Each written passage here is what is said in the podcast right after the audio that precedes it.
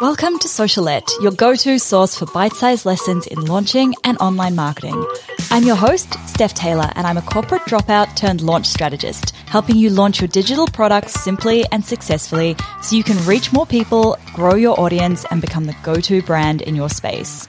Want to swipe my signature launch framework? Download my free ebook, The Complete Roadmap for a Killer Launch at stephtaylor.co forward slash roadmap. Now sit back, relax, and enjoy the show. And don't forget to hit subscribe so you don't miss any of my latest episodes released every Monday, Wednesday, and Friday. Hey, welcome back to Socialette. This is episode 395. I'm quite excited and a little bit nervous to share today's episode with you because it's my entire business journey so far.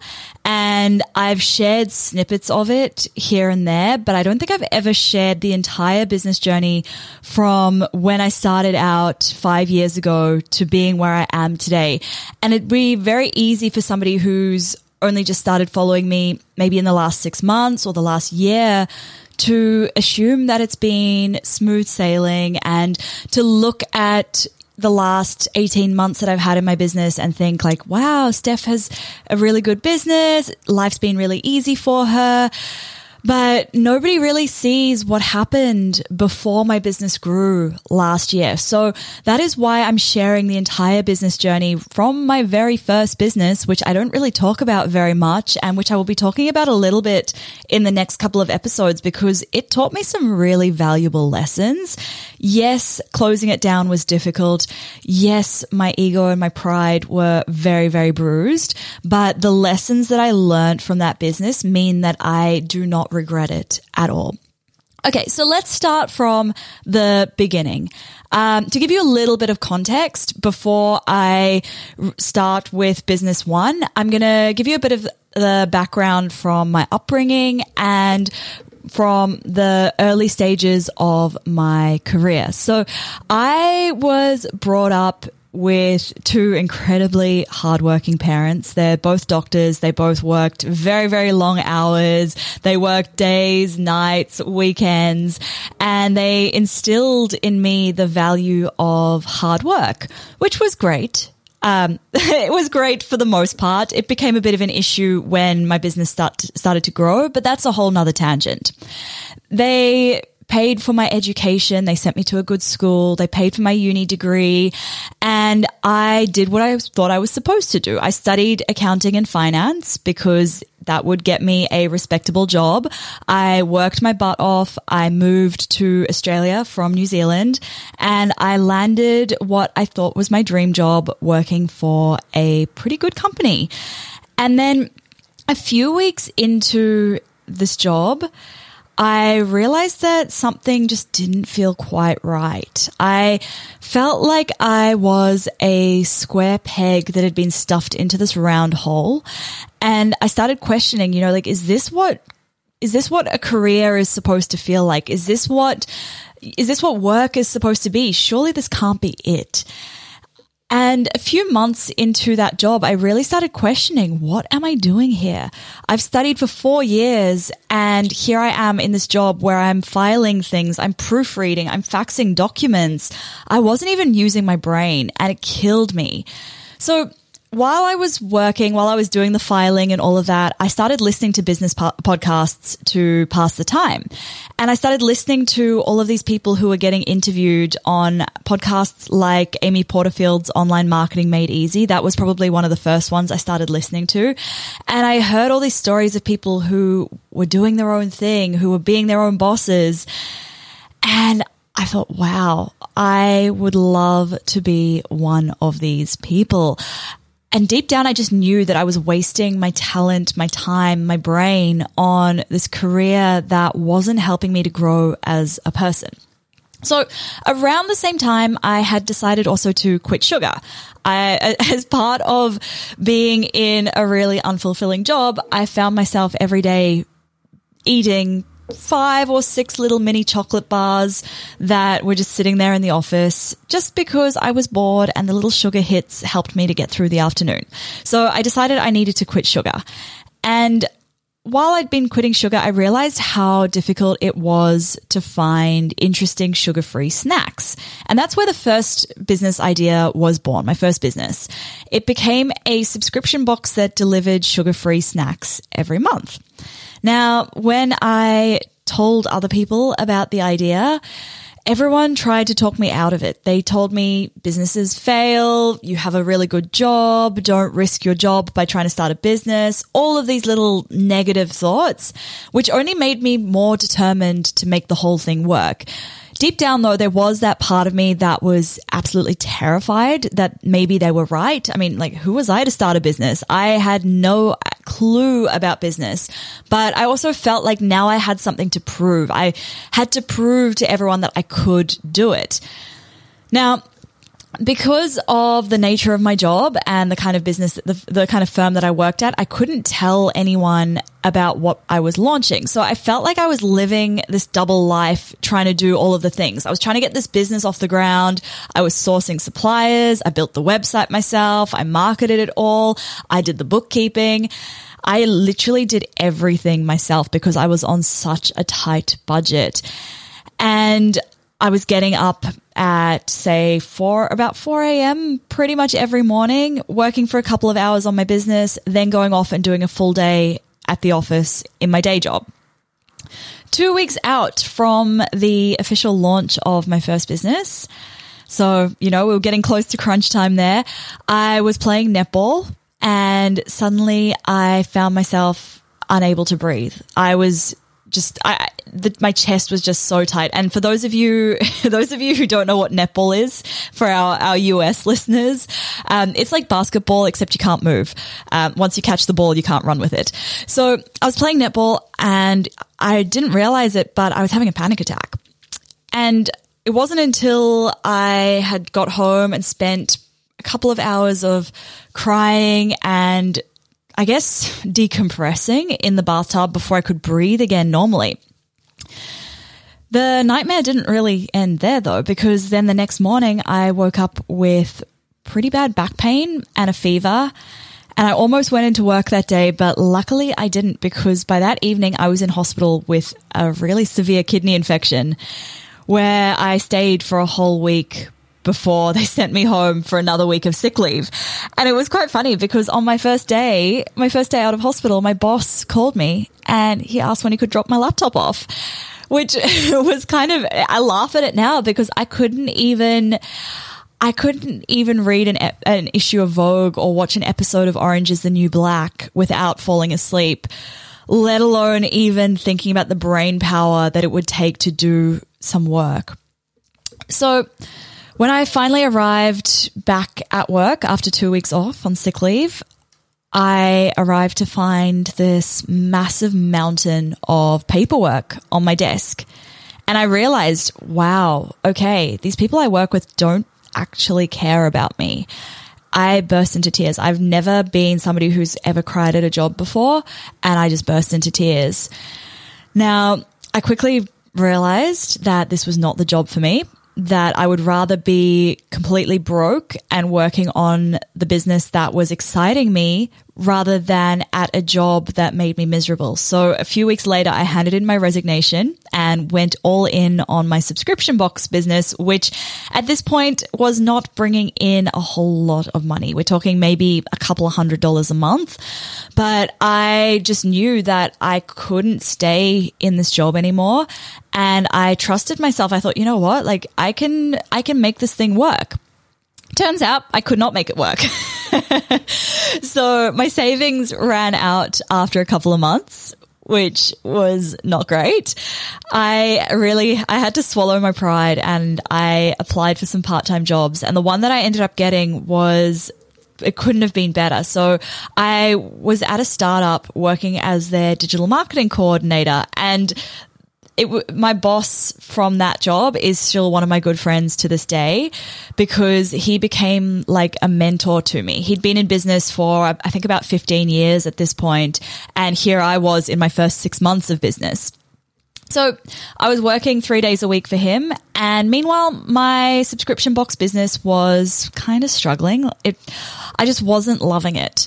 And I couldn't figure out how to scale it because I just didn't have the time to be packing and shipping all of these orders. And to top it all off, I was making maybe $2 profit on each order on average. Some orders I was making a loss on because Australia is such a big country that to ship an order to a rural address, I was paying more in postage than I was getting paid for this order, basically.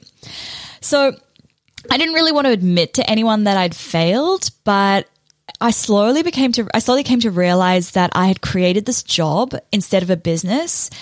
And I realized, okay, maybe it's time to cut my losses and shut up my shop, which I did. It was really difficult. And I remember reading and rereading and rereading that email that I sent to my customers telling them I was closing doors. And it was difficult. But in hindsight, I'm so glad that I did it. And everyone was so much more supportive than I thought they would be. Nobody said, I told you so, which was what I was expecting people to say, but actually everyone was really supportive. Now, my, um, my boss at the time was super flexible. He encouraged me to start working with some clients and I gave business another shot. So I'd started I'd started taking on these marketing consulting clients and I really wanted to build an agency. So this is where the idea for my second business, Wild Bloom, came about, which was a wellness marketing agency. The thing that I didn't realize though was that when you build an agency, you, if you're the head of the agency, you don't actually really end up doing that much of the work. Your job ends up being managing people. And I don't love managing people. I love doing marketing. I love helping my clients. I don't love managing people. So while I managed to get a lot of clients into the business and I was doing the work and I started to hire a small team, I realized along the way, this is not what I want to be doing. But it actually worked out really well because I started to notice a trend with a lot of the inquiries that I was getting in my inbox to work with me. A lot of these new businesses didn't have the budget to pay for a marketing agency to do the work for them, but they did have the time to learn how to do it themselves. So this is where I started to come up with the idea for my first online course, which was called Facebook Ads That Flourish. And it taught business owners how to DIY their Facebook ads. Now, this course is in retirement. Before you ask me about it, it's not for sale anymore because I realized that I don't want to be having to always keep up with Facebook's changes. I'm not a Facebook ads expert. I just simply wanted to teach people how to run their Facebook ads. That first course launch that I did back in November 2017 funded two months of travel through Europe, which was awesome because up until that point, the only money I had coming in was my client retainer money every month. And that retainer money also meant client calls at 3 a.m. It meant waking up to emergencies in my inbox. It meant spending my days in this constant state of guilt because I felt like I should have been working when I was traveling and worry because when I was, you know, in front of the Eiffel Tower looking at this beautiful tourist site, I was worrying about what other emails I was getting in my inbox and when I actually caught myself replying to an email in front of the Eiffel Tower, that was the point where I realized this is not working for me. Something needs to change here. Fast forward about six months and I had launched my podcast and had started firing my clients and decided to go all in on creating and selling digital products. So I, this is where I began building my personal brand. I still had Wild Bloom and that was where I was working with clients, but I slowly started to build some more stuff around stephtaylor.co. This was when I launched my podcast, which I created with a grand total of $300 and a very dodgy microphone that I covered with this hot pink sock because the audio quality was not great. If you go back to the early episodes, like anything before probably episode 100, you'll notice the difference in sound quality. um, but even though this podcast had not very good sound quality and I wasn't a very confident speaker back then, it still went to number one in the business charts during launch week, which was the best kind of surprise ever. Within probably the first six months of launching that podcast, I'd hit 100,000 downloads and I was speaking on stage at a podcasting conference alongside podcasting legends Pat Flynn and Jordan Harbinger. And I felt really, I had such crazy imposter syndrome because here I was on the same stage as these two really successful people. And although I might have looked successful from the outside, behind the scenes, my business was anything but successful. I had this entire suite of digital products. I had a Facebook ads course. I had an email marketing course. I had an Instagram course. I had an Instagram ebook. I had a Canva template. I had all of these products, but I wasn't actually the expert in any one thing in particular. I just wasn't standing out. People, people would come to me for the free free content because I gave so much free content away on my podcast about general online marketing. But then they would go to the expert when it came to paying money. So they'd come from, they'd come to me for the free Facebook ads podcast episodes, the free Instagram podcast episodes. But then when it came to investing in an Instagram course, they'd go to the Instagram expert. The breaking point for me was when I launched a brand new course. I knew that this was make or break. I had put all of my money that I had basically on black, which means I literally just put it all into Facebook ads. I fired up my webinar platform. I had 700 people registered. I was pretty confident it was going to go well. I hit go live and nothing. It was like the spinning wheel of death. My webinar platform had crashed and nothing, I was left hanging. I couldn't do anything. The support team for the webinar platform were offline given that it was mid morning here in Australia. So it was late evening over there. And I just didn't know what to do. And I knew that without the webinar, people wouldn't buy the product. They needed to see the webinar. Without people buying from me, I didn't have enough money to stay in business. And this was probably the lowest of my low business points. I actually went home from my co-working space at about 11 a.m., climbed into bed with a large glass of Shiraz and started applying for jobs. So I applied for a whole bunch of jobs. And a week later, a hiring manager called me. She asked me if I would come in for an interview. And before I could even think about what I was saying, my brain automatically burst out with, no, thank you. I've already accepted a role elsewhere. And that was the point where I knew that I wasn't ready to give up on this business thing just yet. But I also knew that things couldn't keep going the way that they had been because I was broke. I was hating my business. Something just had to change. What had, what I'd had quite a lot of was friends in the business space asking me for advice on how to launch a podcast. So I thought, okay, let me let me try and let me let me launch something to teach how to launch a podcast. Let me launch a group program. So I launched this group program to my email list. I said, you know, I'm going to take 10 spots. If I can fill 10 spots, we'll run it. It'll be for 8 weeks. I'll teach it live week by week. I hadn't actually created the product or anything. I just launched it to my email list and I had two people out of 10 sign up. So I obviously couldn't go ahead with that. And I refunded those two people. So there we go. Another, another flopped launch. So there we go. I've had two flopped launches in a row. I was feeling pretty, pretty down about myself, to be completely honest. I was feeling pretty down about my business. I wasn't sure if I had it in me to continue. For some, for some reason, I managed to find the energy to get back up again and I emailed my audience. I reached out to a few people who'd been interested and I asked them, I said, you know, you've asked me, you, you've, you, you want to learn how to launch a podcast. You've asked me for a product. Why, why didn't you sign up for this? And the insights that I got from that changed my business forever because that was where I found out that the thing that had stopped people from signing up for the group program was that they didn't want to learn in a group program format. They wanted to be able to do it in their own pace. I found out that people were worried that they wouldn't be able to attend the calls live because it overlapped with the summer school holidays.